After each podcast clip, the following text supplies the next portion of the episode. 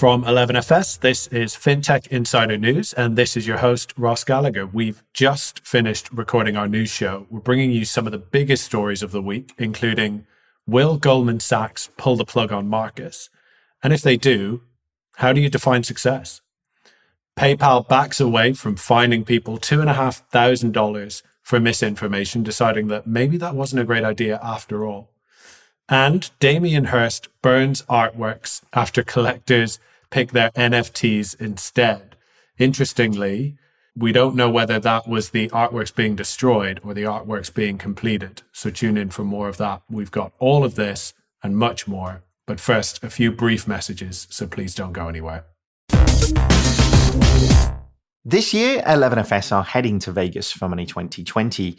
Come and see us on stand K2310, where our Pulse team will be ready to chat all things UX and show you the very best user journeys from around the world of FS. That's not all. Also, we'll be recording two live episodes of FinTech Insider, where you can come and watch and get a bit of a peek behind the mics. It all kicks off on the 23rd of October. See you in Vegas.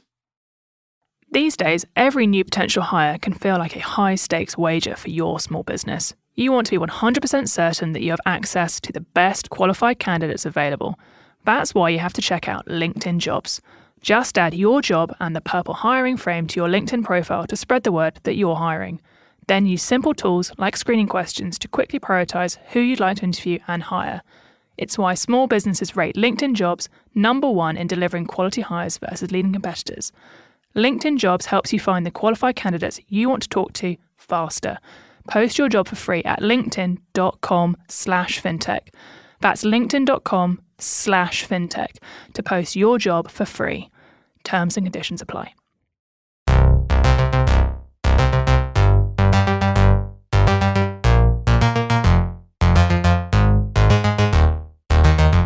Welcome to episode 672 of FinTech Insider. I'm Ross Gallagher. I'm joined this week on FinTech Insider News by my wonderful 11FS colleague, uh, Benjamin Ensor, our Director of Research here at 11FS. Benjamin, how are you doing?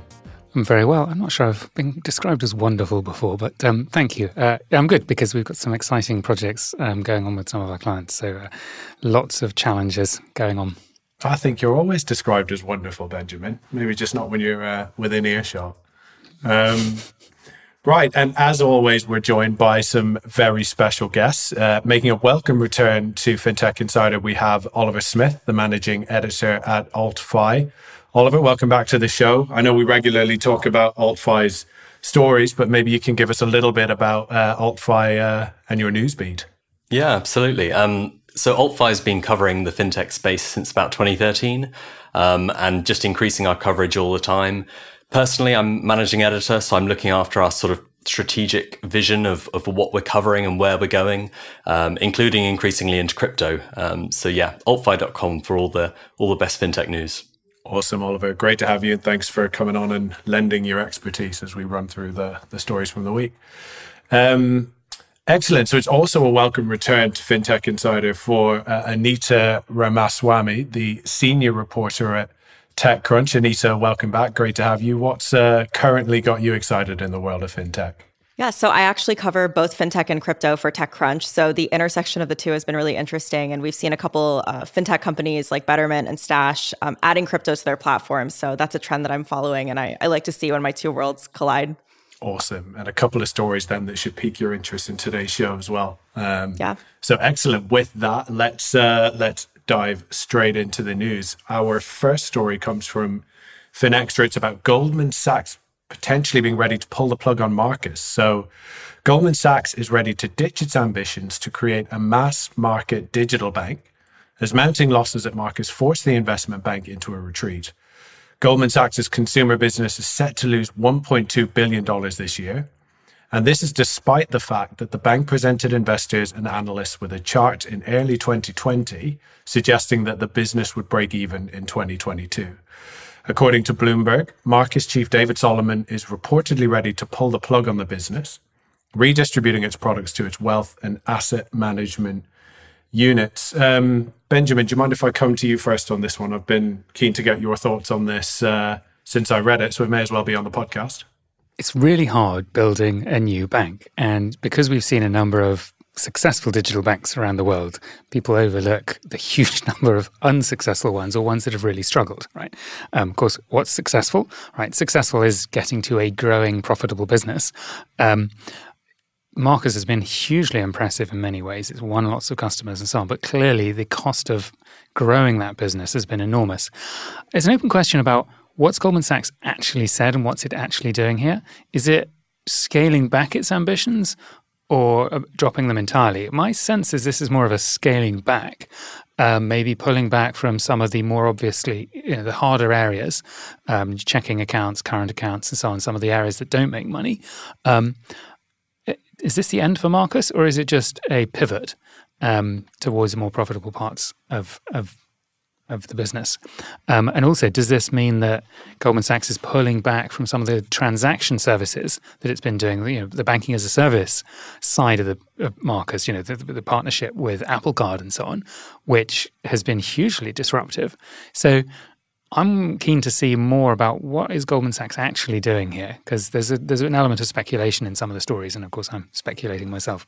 Yeah, I completely agree. I mean that there's uh, some questions that are as as as yet, I think, um, unanswered. Um, Anita, what were your uh, what were your thoughts? What was your your reaction when you read this one?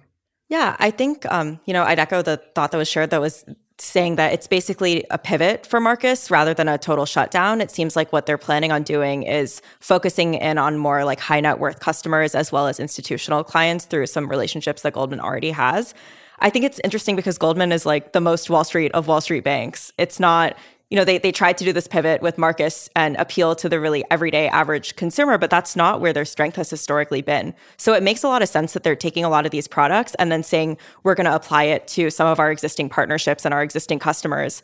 They have their Ayco, uh, their workplace offering, and that's been pretty successful for them. And so I think this is really them just focusing and realizing, first of all, how expensive it is to build some products like checking accounts, realizing what the challenges are, and deciding that they're going to pivot and focus in on what their core business and core areas of success have been in the past. Yeah, it's a really interesting point. Oliver, how much of uh, this sort of retreat and this sort of pivot towards what's what's core in terms of their business do you think is uh, sort of related to the turbulence, the volatility that we've seen over the last couple of years? It wasn't lost on me in the uh, the the intro read that they presented this chart in early 2020, suggesting that the business would break even by 2022. Well, the world has completely flipped on its head since early 20, 2020, right? Yeah, absolutely. I mean, I feel thinking from the UK point of view, I feel a bit sad because obviously Marcus over here doesn't have the full suite, the full offering that it has in the US.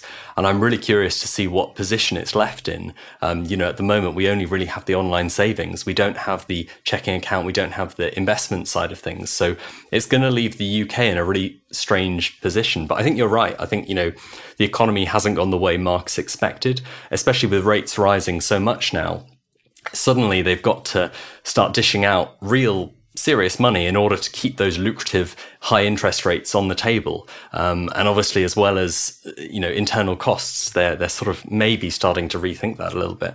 Yeah, it's a really interesting one, and I think actually putting that that sort of consumer lens on it. You know, I think they had predicted that it would be a leader in retail banking, like it is on Wall Street. Appreciate obviously that they haven't rolled out the sort of the checking account products, but they've still managed to attract 13 million customers to the unit. And that's 13 million customers that potentially stand to be quite badly affected if they do sort of retreat. Um, Benjamin, what are your what are your sort of thoughts on that? I mean, 13 million customers is an impressive number, right? The United States is a big place, but even so, 13 million is is impressive. So, what Goldman has achieved has been hugely impressive. And of course, it came into retail banking with really nothing much to lose apart from the money it spent building the business, right? But it had no existing brand. Uh, as Anita said, you know, it, it, it's a very strong Wall Street brand, but really wasn't a retail name particularly. So, I think you know what what Goldman has achieved has been impressive, but it's come at a great cost. I think the question is what what's the ongoing value of that business for them, right? There was a logic to Goldman moving into retail as a source of funds, right? Obviously, Goldman can raise funds relatively easily, but as a source of relatively stable funds, you know, retail deposits is quite interesting for Goldman. I wonder if part of this is actually, you know, Goldman has so many ways to make money. You know, there are so many smart people within Goldman. They're looking at this and saying, hang on, guys, is retail banking really the most profitable way we can deploy our capital? And I think that's probably what's happened is that a number of other, you know, Goldman managers are saying, this is just, you know, this is not a good return on investment. We've got so many better ways of making money. Um, and they're going to pull back. And you know they're not committed to the retail market necessarily. They've got no legacy and no history in the in the retail market. It's I think it was just very transactional. This is an attractive way to get deposits, but it's not worth it going forward if they can't make a decent return on it. I think that's a really really interesting point. Um, and Anita, keen to get your thoughts. How much do you think this you know sort of Marcus, the sort of the retail play, has suffered or been sort of almost attacked internally by other sort of business units, other sort of revenue lines, um, and maybe maybe sort of the the culture more broadly and sort of shifting to actually be able to play in that sort of retail space and do something different. Yeah, I mean it's it's definitely been an interesting development culturally within Goldman. I mean, I know this that none of this is new. I wasn't particularly incredibly surprised when I heard that Goldman Sachs was going to be pulling away from the Marcus product because even as early as last year, I think it was last April around that time, there were reports of like burnout on the team, a really high rate of attrition on the Marcus team, specifically with their tech employees. And so it's not like this totally came out of nowhere. But I do also want to point to one bright spot, which Benjamin mentioned a little bit, which has been that their consumer deposits have been seen as pretty successful. Um, so savings accounts under Marcus, I was reading earlier today, hold over $10 billion. And basically, even the detractors of Marcus say that, okay, at least that part, we have to admit that that is pretty successful. So it's more of like the fintechy sort of Silicon Valley, more innovative products that it seems like they're pulling back from, that they really haven't been able to gain a lot of traction. And I, it totally goes back down to culture because if you're you're running a, a, the most Wall Street of Wall Street banks and that's where your expertise is, then it's really hard to make that pivot because it doesn't require just you know the costs and the investment, but it also requires a bit of a cultural shift in thinking. Yeah, and and and then picking up on that, Oliver, I think there's probably something here as well. I liked it, Anita, summing it up as like the most Wall Street of Wall Street banks. Have they just have they just failed to connect with consumers in a way that maybe some of the more sort of emergent fintechs that we've seen actually establish themselves in the UK market maybe have? I mean, I think they've they've definitely connected with a section of consumers. Certainly, the ones who are looking for those, you know, the best place to put their their sort of savings. Um, but I agree with with what you're saying is that they have maybe not built the same kind of brand. Um, I'm speaking about the UK here. When I compare it to Chase, which which is doing phenomenally well here, is having a lot of traction across the board. Um, besides some technical issues um, this this last week or so, um, you know, it, it is becoming a really mainstream brand very very quickly. Um, whereas Marcus, I think, was always ring fenced as a sort of um, a savings brand for people who are looking for for that in the UK at least. So I just wanted to come in with a point. I mean, retail banking is not the most profitable part of banking, right? And you know, if Goldman Sachs as Anita said, it's the most Wall Street of Wall Street banks. Um, retail banking is not where you go if you want to make a fortune, right? You don't get, you know, the people who got a brand new MBA saying, "Oh, I want to work for a retail bank because I'm going to make so much money." The whole culture of retail banking, retail banking is not vastly profitable, and frankly, if you're making vast amounts of money from retail customers, you're probably ripping them off, and you know, you've probably got the regulators on your back. So, I think a big part of this is how much money was Goldman going to make in retail banking. This was a this was a tactical play um, for a bunch of reasons where they, it, it, made sense within their portfolio. I'm not convinced Rock Goldman was ever committed to becoming a retail banking business. And Benjamin, you kind of started us out, so I'll give you the final word on this one as well by saying that it's really difficult, right, to build a, a new bank, build a new digital bank. Um, can a fintech exist within a big bank? What do you think? So hard because the moment you start threatening the profits of the established businesses, um, other executives start trying to shut it down. I don't think that was what was happening in, in Goldman um, necessarily. Um, I think it can be done, but I think it's it's it's super hard. You know, Mar- Marcus was actually a, a, case study of relative success, though. I think Anita's absolutely right. There'd been a lot of turnover in some of the technology teams and you know culturally that is challenging. Goldman has a very special culture. you know, read what you will into the word special. Um, so really tough to do, but I think it can be done. Okay, nice. Yeah, nice to end that one on a, an optimistic note. Um, okay, great. I am going to move us on now to our next story, which comes from the Register, with the headline PayPal decides fining people $2,500 for misinformation actually wasn't a great idea. Um, so PayPal has backed away from finding its own customers up to $2,500 for promoting whatever it determines is, quote, misinformation. The punishment showed up in its updated acceptable use policy, or its AUP, captured by the Internet Archive's Wayback Machine on the 27th of September, and it was due to take effect on November 3rd. The revision was deleted by the online payments giant around uh, 2100 hours GMT on the 8th of October. The business's current AUP was drafted on September 20th last year and remains in effect. The mention of, quote, misinformation piqued the interest of various US Republicans who resent having provocative content moderated and have been trying to deny technology platforms moderation rights through federal and state legislation. So, Anita, maybe I'll come to you first on this one. Um, it caused quite the quite the storm, quite the controversy, right?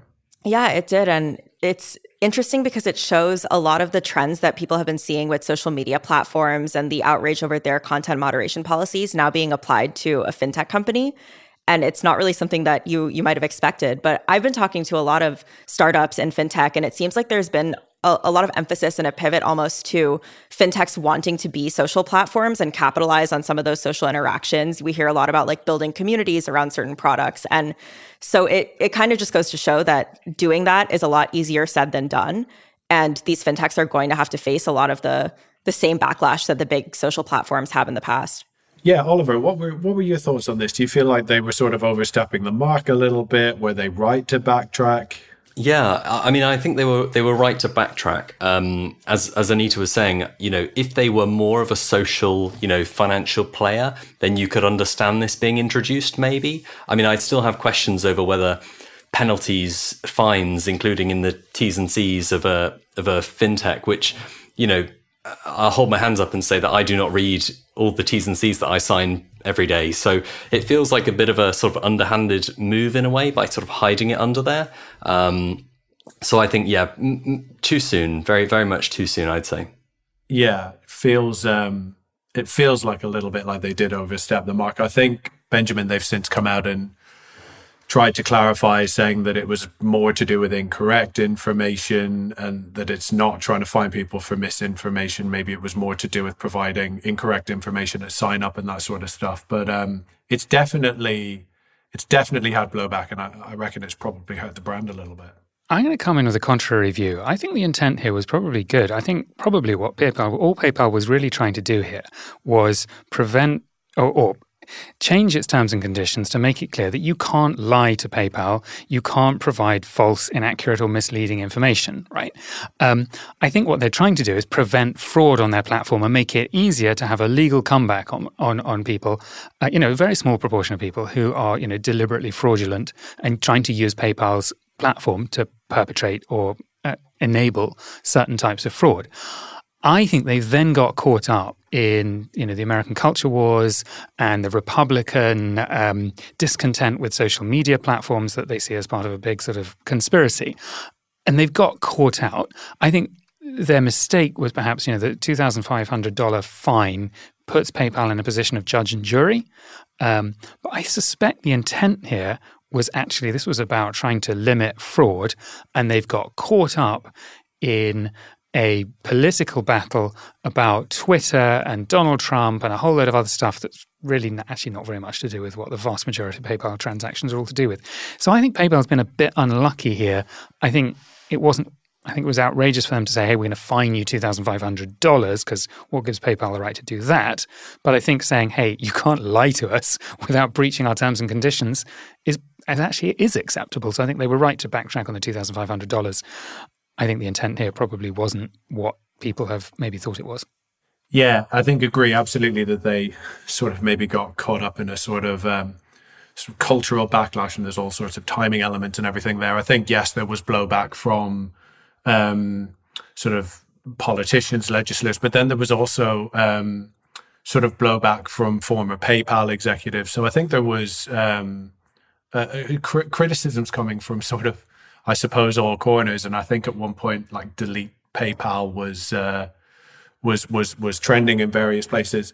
Anita, how much of an impact do you think this is going to have on PayPal longer term?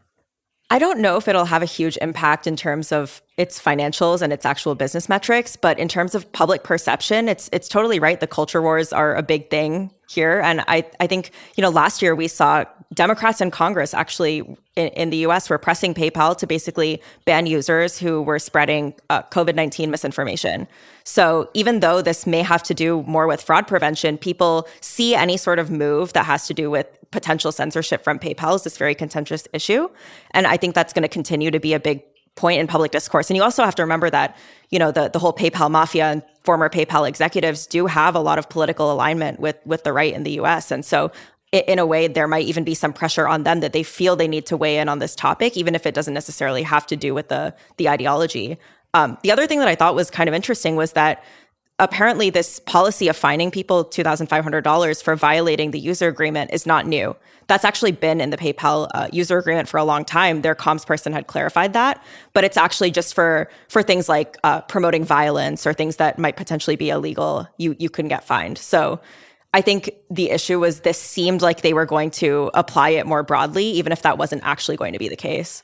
Yeah, and maybe equally comes back to the point about timing. I mean, it does feel sort of really highly charged at the moment, and we've seen we've, you know, this sort of lots of nods to the sort of post-truth maybe era that we're living in um, at the moment. I wonder, Oliver, what do you think in terms of like, do payments providers and I guess sort of like providers more generally have a, a responsibility, really a role in sort of combating this, and really what's uh, you know what's sort of possible in terms of actually combating it um, in a sort of sensible and sustainable way.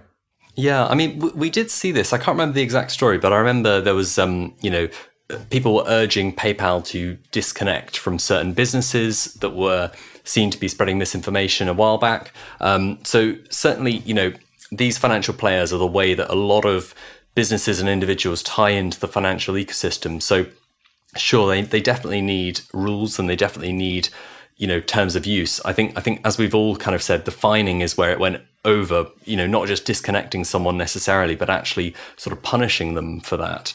Um, but i think you know all financial services players should have you know rules about what is acceptable to use their platforms for. Um, but it's the fining element that i think was a little bit was a little bit overstepping the mark yeah yeah completely agree and that does seem to be the bit that people have have taken issue with so Benjamin, just sort of picking back up on the point about how much has this sort of damaged PayPal, how much of that is more sort of immediate and short term versus um, sort of longer term. I mean, searches for the phrase delete PayPal exploded up by sort of 1,392%. That's a lot of percent according to Google Trends. Um, how much of this is sort of a storm in a teacup? Like we said, sort of blowback in a sort of combustible environment versus this having maybe a longer tail? So as I said, I think you know I think PayPal's got caught up in the sort of American political discourse.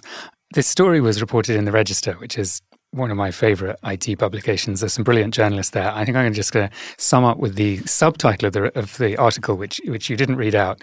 Uh, so PayPal decides fining people $2,500 for misinformation wasn't a great idea. Subtitle: It'll just go back to randomly shutting down accounts. Um, so. you know, PayPal has some other challenges. This is this hasn't helped.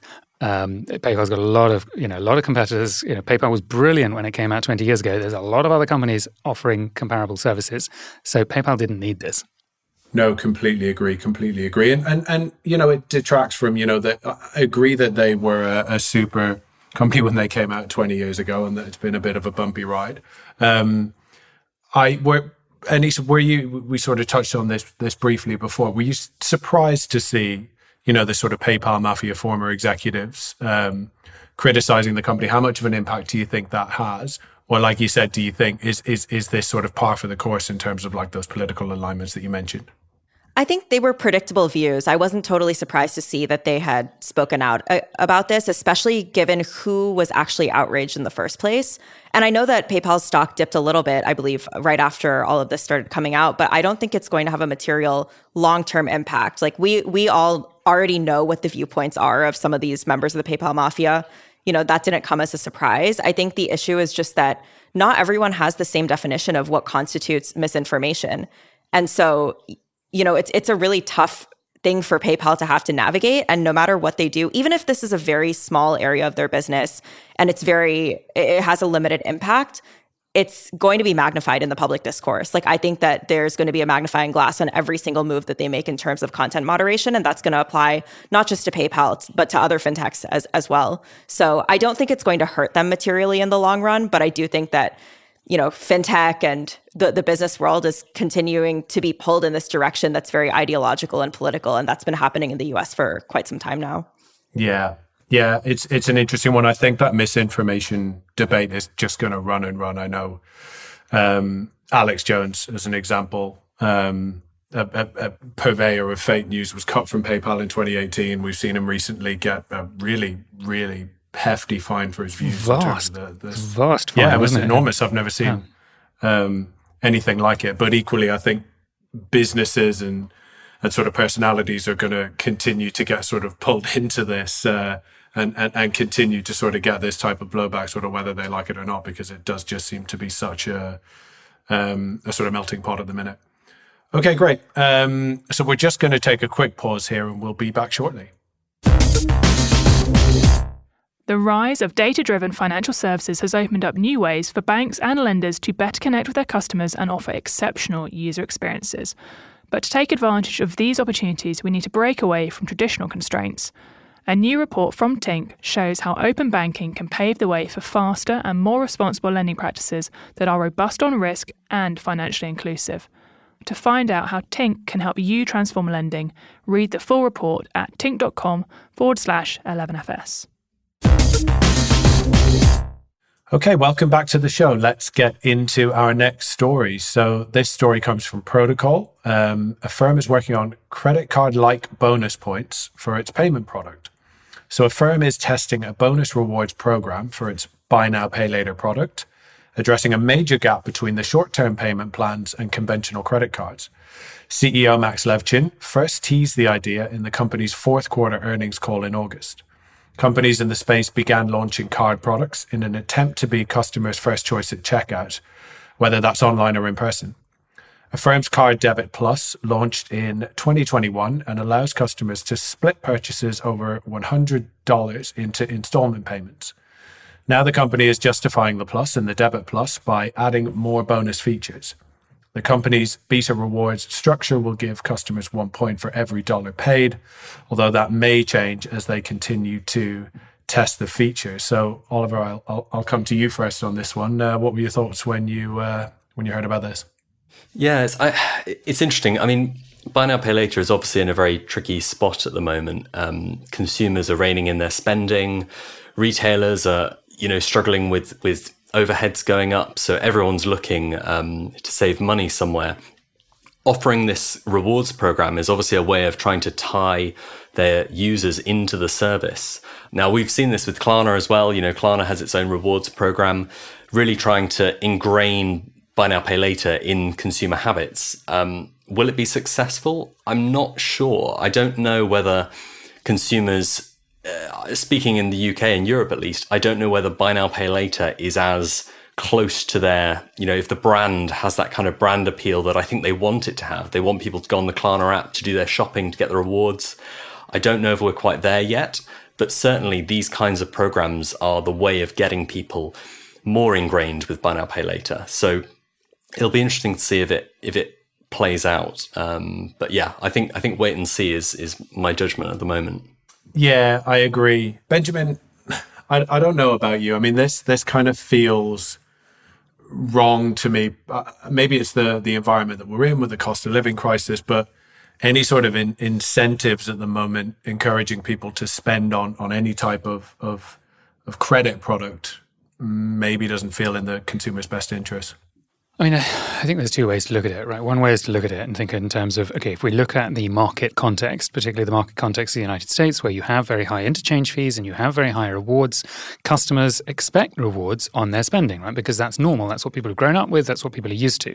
Therefore, if you are a firm and you are trying to get people to um, become more loyal to your payment system, uh, uh, you probably do need to add rewards because that's what Americans in particular expect with their spending. On the other hand, yes, I you know I see what you're saying. You know, actually, if you think about this as a sort of regulator or a politician, or, or even a merchant? Is it is it great to see people being encouraged to to spend and spend on things they don't need? Um, you know, do people really spend extra just to get their awards, or is this really about people choosing between a variety of different payment options? I think the real question is, yeah. So, Affirm making a reasonable play here to try and win customers compared with other payment systems, you're asking the question, Ross, are, does this actually then encourage people to take on more debt rather than put things onto debit cards? Um, there are rewards on debit cards in the States. Obviously, those are not as attractive. Um, personally, I think this is going to be this is a really tough thing to do. It's really hard to build really good bonus reward programs that are actually relevant to people. Um, how do you make sure that the offers you're offering are actually so relevant to customers that they choose you rather than another payment system? I think this is going to be a really tough thing to pull off unless they've lined up some really strong partners. Because it's so hard building strong rewards programs that truly differentiate against credit card providers that have been doing this for decades. Yeah, and that raises another interesting point for me, right? Because I think a lot of these um, buy now, pay later companies have gone to great lengths almost to sort of distinguish or differentiate themselves from credit card companies. But then here they are sort of learning from the the old practices of, of credit card companies and, and maybe aligning even that that little bit more closely. Anita, what were what were your thoughts when you saw this one? I think that there's an inherent tension for the buy now pay later companies between growing and underwriting in a tight way. So this is really just a play for growth. It's another ploy to get more customers onto the platform, more, customers using these sorts of products. But and a lot of these companies have to do that, right? That's the only way that they're going to continue to grow. Many BNPLs are venture backed. Like this isn't a new thing that Affirm is necessarily doing. Afterpay also has a program that rewards users for paying making payments on time. I believe Klarna also has some sort of similar rewards program for spending with their BNPL. So it's not something entirely new in this space. And I think that BNPL products are really consumer friendly compared to credit cards. Like, I don't know that it's necessarily a good thing to encourage people to take on debt, um, especially when the underwriting is so loose. But at the same time, if you look at it from the consumer perspective, you know, this gives a little bit of flexibility what I was reading about the debit plus card specifically with the firm is that you can use it as a regular debit card. So theoretically, you can get this. You don't have to necessarily use the BNPL and pay in installments. You could just pay in one lump sum and still accrue rewards for your dollars spent. And so that essentially turns it into a debit card with with a pretty attractive rewards and perks program. And I think that sounds good for the consumers, but but the question for the companies is like can they keep their underwriting tight enough, especially when there's a potential of a, a, recession on the horizon and consumer spending is being reined in like are they going to end up with a ton of bad debts? And is that going to be a long-term problem for them? That's that's a very fine line that companies like Affirm are going to have to walk. Yeah it's a really interesting point. Oliver keen for your thoughts on uh, on that one because I, I think anita's right. As as this sort of rolls on and, and, and spending tightens it could cause a problem right? Yeah, absolutely. I mean, you mentioned credit cards, and uh, what I think is really interesting as well is buy now pay later providers becoming more like credit cards with rewards and, and the sort of lifestyle stuff that you'd expect. But also i mean we're seeing uh, credit cards you know challenger credit cards coming out that are trying to be more like buy now pay later with splitting options um, trying to emulate that sort of pay later experience. So i think we're all heading towards this this perfect world where pay later, you know, the consumers love this split in three kind of mindset because it gives them fixed certainty. Uh, credit card providers are trying to do that. Buy now, pay later is trying to do that. Rewards, I'm sure, will be part of that solution. But I, but I agree. The sort of market uncertainty at the moment with the cost of living crisis means that this isn't a great time to be probably in either one of those markets. Yeah, and I think you know maybe going back to my earlier sort of point. Um, Anita, you mentioned the example of the um, afterpay, but actually they link the rewards to sort of what might be interpreted as more positive behaviors around sort of paying the repayment. Yeah, which which you know I think over time maybe plays into more of like a financial well-being piece where you're actually sort of incentivizing customers to like pay on time, which helps them build their credit score and all of that sort of stuff. And actually, that to me feels like a a sensible differentiator. Now, whether or not we feel that would resonate with consumers might be a different story, um, but it's certainly an interesting example. Yeah, I, I, guess it depends too on what sorts of customers actually end up going for this. I think one interesting trend with the BNPL space is the differences in different regional markets. You know, all of these BNPL providers are fighting for US market share specifically, but in a lot of other countries, like debt is stigmatized to a much greater degree than it is in the US. So acquiring customers there is just that much more difficult. Um, whereas in the US, you know, BNPLs, at least in their current state, and this could change with upcoming regulation and everything, but in their current state, they are a lot more lax in terms of their underwriting standards and in terms of the consequences for, for those who don't repay. So it's kind of interesting to see the approach that Afterpay is taking of doing like positive affirmation to try to encourage repayment versus the sort of negative like charging late fees. I don't know if Afterpay charges late fees or not actually, but I know that Affirm specifically does not do that. Um, and they don't report, a, a lot of the BNPLs also don't report to the credit agencies or anything like that. So, yeah, I do think there's a lot of credit card companies getting into the BNPL space and doing that, like Oliver mentioned. At the same time, I think right now BNPLs are still a more attractive option for consumers because if you can take out that same debt without getting reported to the credit agencies, without having your credit score dinged, I mean, that that seems like a seems like a win for the customer. Um, but in, in a systemic sense and in a long term sense, it's it's a lot more risky. Yeah, completely agree. And I think it's interesting to call out the the sort of regional differences, and I think also um, the the generational differences. Right, we know that sort of Gen Gen Z and and, and sort of younger millennials tend to swerve credit cards where possible. Benjamin, final word to you on this one. Do you think, with that in mind, that um, BNPL products could actually, in time, overtake credit cards? The credit card has been an amazing product. Um, clearly, the plastic card element of that goes away, right? Essentially, a credit card is a revolving credit line. Um, buy now, pay later is not quite yet a revolving credit line, but it's sort of going that way.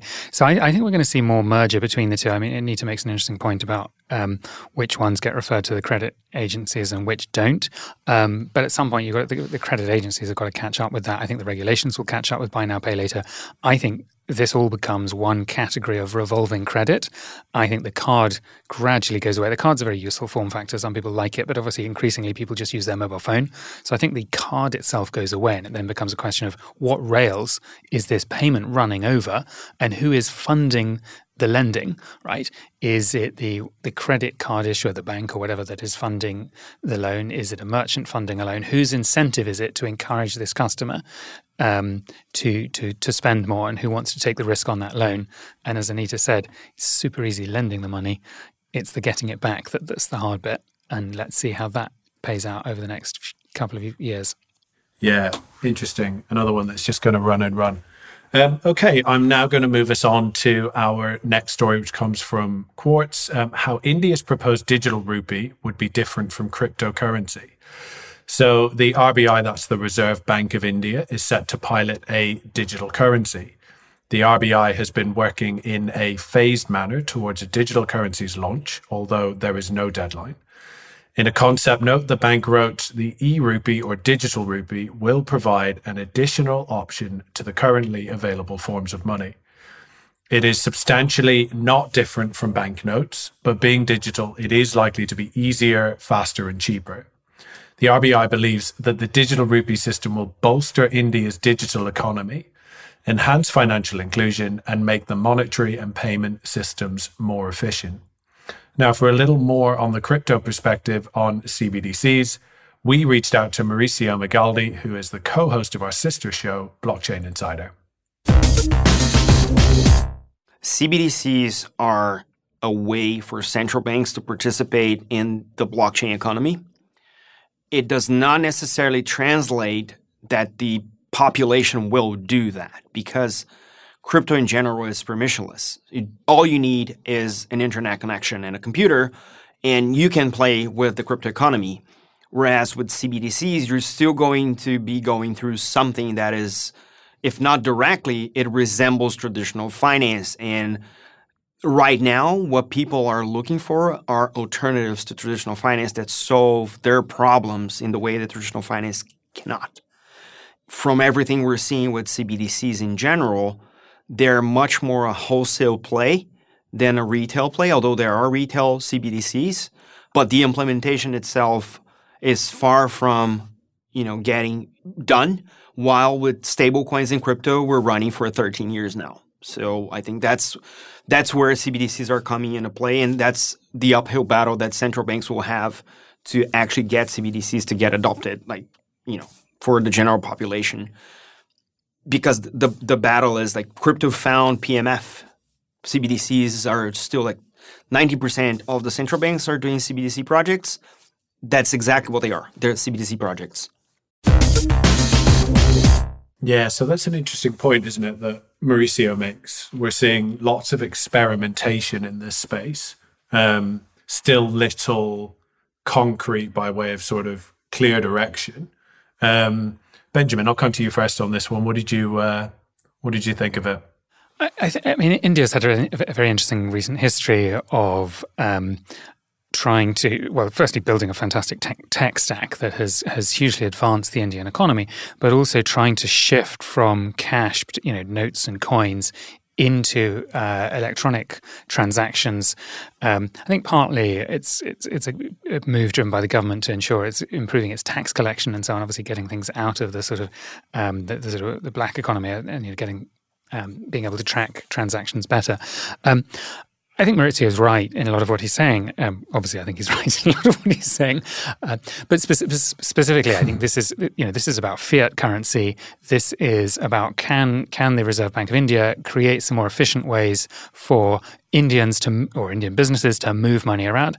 A huge question in my mind about okay, how do you make this work at a retail level, right? How do you put in place the infrastructure that enables people to transfer digital currency between each other? You know, we, as, as, as Mauricio said, the crypto industry has been working on that, you know, for well over a decade. It's hard.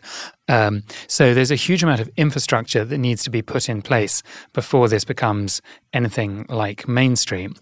But I think this is inevitable. I think we are going to see more and more governments and and central banks promoting and testing central bank digital currencies because to some extent they don't really want people shifting their money into um, cryptocurrencies that are not under their control. So I think we will see much more of this from many other central banks. And at some point, we will start seeing more and more governments saying, hang on, we don't want our citizens moving their money out of our currencies into other currencies because governments have always done that. And there's all sorts of issues involved in that from their perspective, including sort of losing control or losing impact over monetary policy, for example. So, you know, we're seeing that obviously there's 10 countries now that fully launched a digital currency, 105 countries representing over 95% of global GDP are exploring a CBDC. Anita, do you think CBDCs are now inevitable? And is there enough of a sort of value proposition, enough of a use case to sort of justify that? I wouldn't say they're inevitable per se. I think, you know, technological innovation that's driven by the government in most countries takes a long time. It's a really slow process. And India is still figuring out a lot of the details of how they're even going to set up this system. You know, there's still debate over things like should the e-rupee actually earn interest or not earn interest? And what are some of the incentives around that? So there's there's a long road ahead. But I think there's a maybe a misconception that's easy to have when you're first looking into this topic of because a government is launching a CBDC, then that might signal that they're actually favorable towards crypto. And I think that it's exactly the opposite. You know, the Indian government has been very, very against crypto. Um, the RBI itself has said that banning crypto outright, and I'm talking about private cryptocurrencies as opposed to CBDCs, the RBI said would be best for India. Um, the Indian government has imposed really stiff taxes on crypto as well. And the RBI uh, basically made this statement saying that crypto is specifically designed to bypass intermediation from government.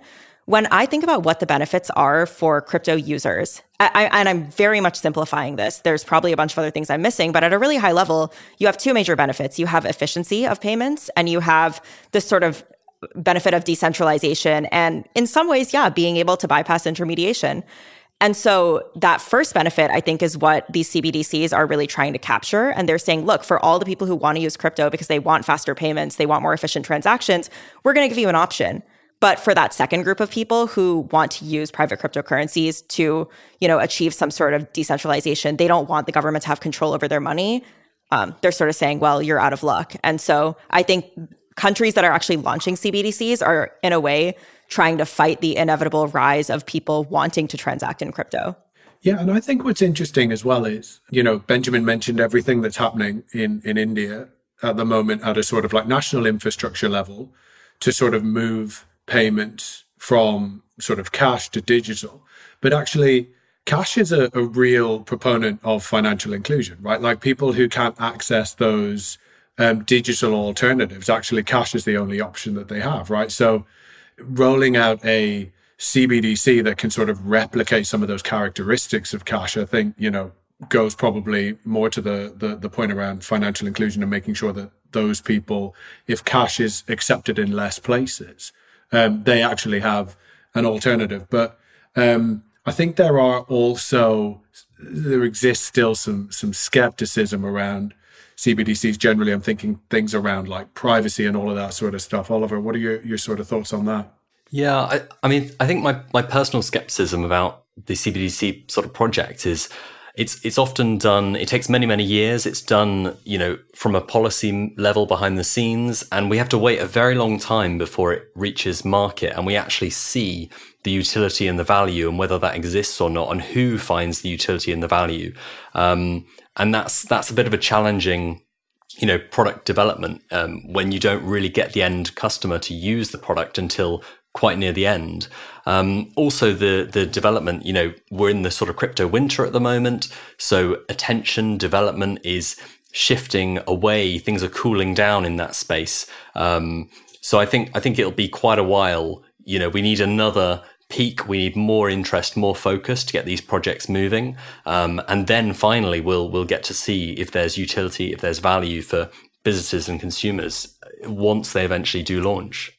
Yeah, and and I guess picking up on that sort of utility in a in a sort of retail setting where it's actually being used as a sort of day-to-day currency, for example, rather than purely wholesale, which is probably where we've seen most activity to date. I mean, Benjamin, are you optimistic that CBDCs can can sort of actually play that role of being a a day-to-day currency? And, and, maybe what impact might that have on some of the, the private cryptocurrencies and other alternative digital assets that we see out in the market today?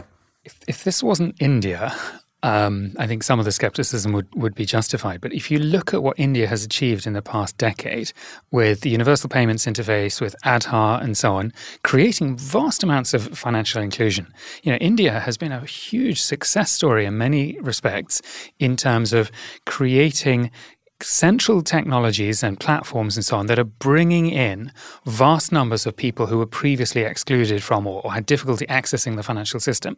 So, you know, if any country can pull it off, it could be India. China is obviously working, has been working incredibly hard. Similarly, on CDBCs, I think there's something like 140 million people in China who have opened um, a, a, sort of uh, wallet, a sort of digital yuan wallet.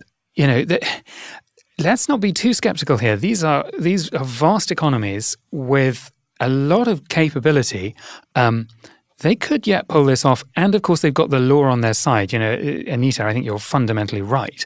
These projects are really about an attack on or a way of trying to control private cryptocurrencies because countries, governments don't want to see their citizens moving money out. And we've seen, you know, some of the turbulence in the past few years. People in in unstable economies trying to shift their money into private crypto assets. And, you know, quite rightly, and I completely understand why I want to do that. I think these governments are going to have success here. I think I, I take Oliver's point on, yeah, it's going to be hard, but I, I think I think they will succeed. Whether that's a good thing or a bad thing for the world is a different question. Um, but I'm, I suppose, optimistic that these things will happen. Oh, excellent. Um, for more conversation on CBDCs and insights from Mauricio, do check out our sister podcast, Blockchain Insider, wherever you get your podcasts. Okay, now for the section of the show we're calling Big Click Energy, a quick fire roundup of some more click worthy news this week. Uh, Benjamin, do you want to get us started?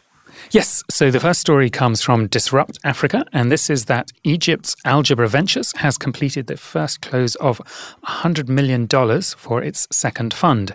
Egypt's leading venture capital firm has finalized a 100 million US dollar um, close of its second Egypt dedicated fund, exceeding its $90 million target.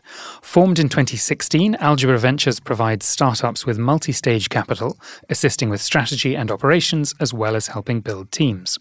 Algebra plans to invest $15 million in startups by the end of 2022, this year, and is expecting to make the final close by the end of the first quarter of 2023. It has already invested in four startups as part of its second fund, including online used car retailer Sylndr. Um, love it. Economies like Egypt have so many underserved needs, so many customers who are struggling. There's such opportunity still for um, new digital ventures to improve the lives of people.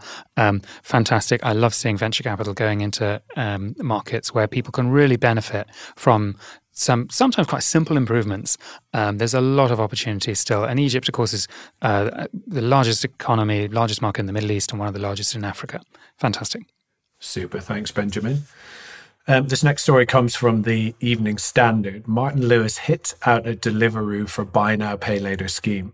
So, UK financial expert Martin Lewis has criticised Deliveroo for teaming up with Klarna, allowing customers to pay for their takeaway in instalments. The partnership has faced a backlash for encouraging people to use a buy now, pay later scheme to pay for food amid the cost of living crisis. The money saving expert founder said, Dear Deliveroo, do you really need to pump debt as a way to pay for your takeaways? He added, borrowing should only be if needed, all caps, for planned one off budgeted purchase, not a cheeky Nando's. The Klarna payment option allows people to order a takeaway on Deliveroo and pay for it either in full within 30 days or in three installments over 60 days. The latter option is for orders over £30 or more. So, much like our uh, previous story, I think some of the optics obviously here aren't good, especially in the, the context of a cost of living crisis. I think there probably is a wider issue here just in terms of the country's reliance on credit for sort of day to day spending. I think one in five use credit cards to you to, to buy takeaways. So I suppose really what's the difference? But I think as ever, you know, Martin Lewis offering a timely reminder and some sound financial advice. We actually put out a question on our social channels asking, should fast food delivery services accept buy now, pay later? Um, probably won't surprise you. The, the results were re- resounding. 14% said yes, while 86% said no. Okay, next up is a story from FinTech Futures. This is that digital receipts startup Flux is closing down. Uh, the UK digital receipts platform Flux has announced that it is ceasing operations as of Friday, the 14th of October. In a statement on its website, the UK based FinTech wrote, You'll no longer be able to receive digital receipts or cashback offers when you shop at Flux retailers. The team added, We're proud of what our team has achieved and the incredible network of retailers, banks, and consumers that we have built over the past five years. Flux had recently announced that more than a million customers in the UK were using its services. And in 2021, it struck a deal with Barclays, which became the first UK high street bank to embrace digital receipts. Um, this is a really sad story. Uh, I remember the, the, deal with Barclays and thinking, fantastic, you know, good for Flux, um, making progress. This is a tough thing to do. Um, it's really tough building, as, as I was talking about on the, on the, previous story, it's really tough building networks of merchants and building an ecosystem that really gives, creates value for the customers. Receipts isn't really enough. It's like, yeah, it's quite nice to have a digital receipt. Do I really care? Um, so just hard finding product market fit doesn't really address a really sharp pain for customers. But I'm really sad because um, a good team, uh, they'd had some success, and you know, always sad to hear about people sort of losing their jobs and moving on. Um, but I wish all the great people at Flux the best in finding new roles in fintech, which I'm sure they will. Yeah, completely agree. It's really sad. All the reaction I saw has been sort of like just disappointment for what could have been. I think people feel like this should be a thing. Um, and yeah, like you said, Benjamin, a really hard thing to actually deliver. Okay, let's bring everybody back for the final section of the week. This is the and finally segment where we round up one of the uh, sillier or more light-hearted stories of the week. So, This week's story comes from Reuters. Uh, Damien Hirst burns artworks after collectors pick their NFTs instead. So, artist Damien Hirst started burning hundreds of his artworks on Tuesday after collectors chose non fungible tokens or NFTs instead. Hirst, who found fame amid the 1990s young British artist scene, launched his first NFT collection, The Currency, 10,000 NFTs corresponding to 10,000 original artworks depicting colorful spots in July 2021. Collectors had to choose between keeping the NFT, which reportedly sold for $2,000, or swapping it for the physical artwork. Some 5,149 picked the artworks, while 4,851 opted for the NFTs, according to London's Newport Street Gallery. Live streaming the event, the Turner Prize winner used tongs to deposit individual pieces stacked in piles into fireplaces in the gallery as onlookers watched. Um, Oliver, I'll, I'll, come to you first on this one. What uh, what do you think? Oh, I mean, I'm just, I can't believe everyone chose the NFTs. I, I thought everyone knew that the prices were tanking at the moment. Um, I mean, personally, I would, I would take the artwork any day of the week. Um, but yeah, I mean, I guess, I guess it is in itself a work of art. So um, he did, he did very well getting lots of headlines from it. Yeah. What was interesting so, Anita, I think he said that this wasn't the artworks actually being destroyed, but it was them being completed. Oh wow, that's uh, that's a claim. Um, no, I mean I think it's interesting that he burned them because you don't necessarily need to do that. I think with a lot of products, you know, they'll give you both the artwork itself or the product itself and the NFT. It's like a deed of ownership. I'm with Oliver. I totally would have picked the artwork as well. Um, it, it's kind of strange to me that it's a trade off or a choice between having the deed of ownership versus the artwork itself. Yeah, it's such an interesting one. So apparently, he said, I'm completing the transformation of these physical artworks into NFTs by burning the physical versions. Um, Benjamin, is that your understanding around how NFTs work? well, firstly, I'm totally torn on Damien Hirst's artwork because I hate his formaldehyde animals. And if that had been the choice, happily burn them, put those things out of their misery, destroy them forever. But actually, some of his other work I actually really quite like. And therefore, like, why would you have it only as an NFT? I'd love to, you know, display it. It seems a shame to um, destroy it. Sorry, I've lost your question. What was your question to me, Ross? Well, I, I, I'm just interested in his slant on them being sort of completed, the physical, oh. the, the, the transformation being completed rather than them being destroyed. He's a brilliant marketer. This is all about marketing. He's a brilliant marketer. You know, well done him. I mean, I think modern artists, you have to be a fantastic marketer to stand out. Um, he's a brilliant marketer. I don't think he cares. It's about creating a great story that attracts attention to him and his work. And, you know, that's how he makes a living. And he's been very, very successful. So, you know, well done him. Um, is an artwork complete? Who knows? Yeah, I mean, it's incredible in terms of the publication. Oliver, I'm going to come back to you for the last word on this because you said you would have definitely taken the artwork over the NFT. Is there any item that you'd rather own the NFT than the real thing? Oh, I guess you know some of some works of art are a little bit too big to to have in the. I'm thinking of his his balloon dogs. You know, maybe a bit too big for the house. So so send me the NFT of Damien Hirst balloon dog any day. All right, excellent. Well, look, let's uh, let's leave it there. I think that wraps up this week's news show. Um, thank you so much to today's guests, guys. Where can people find out a bit more um, about you? Anita, let's let's start with you. Yeah, you can find me hosting TechCrunch's crypto podcast called Chain Reaction, and you can also find me on Twitter at Anita Ramaswamy. Excellent, Oliver. How about you? Yeah, you can find our coverage on altfi.com uh, and you can find me on Twitter at Oliver Smith EU. Excellent. Benjamin, how about you? Uh, you can find me on LinkedIn, Benjamin Ensor, or you can find out more about us at 11fs.com. Excellent. And as for me, you can find me at Ross Gallagher07 on Twitter. And thank you for listening. Join the conversation on social media or email podcast at 11fs.com. Thank you very much. Goodbye.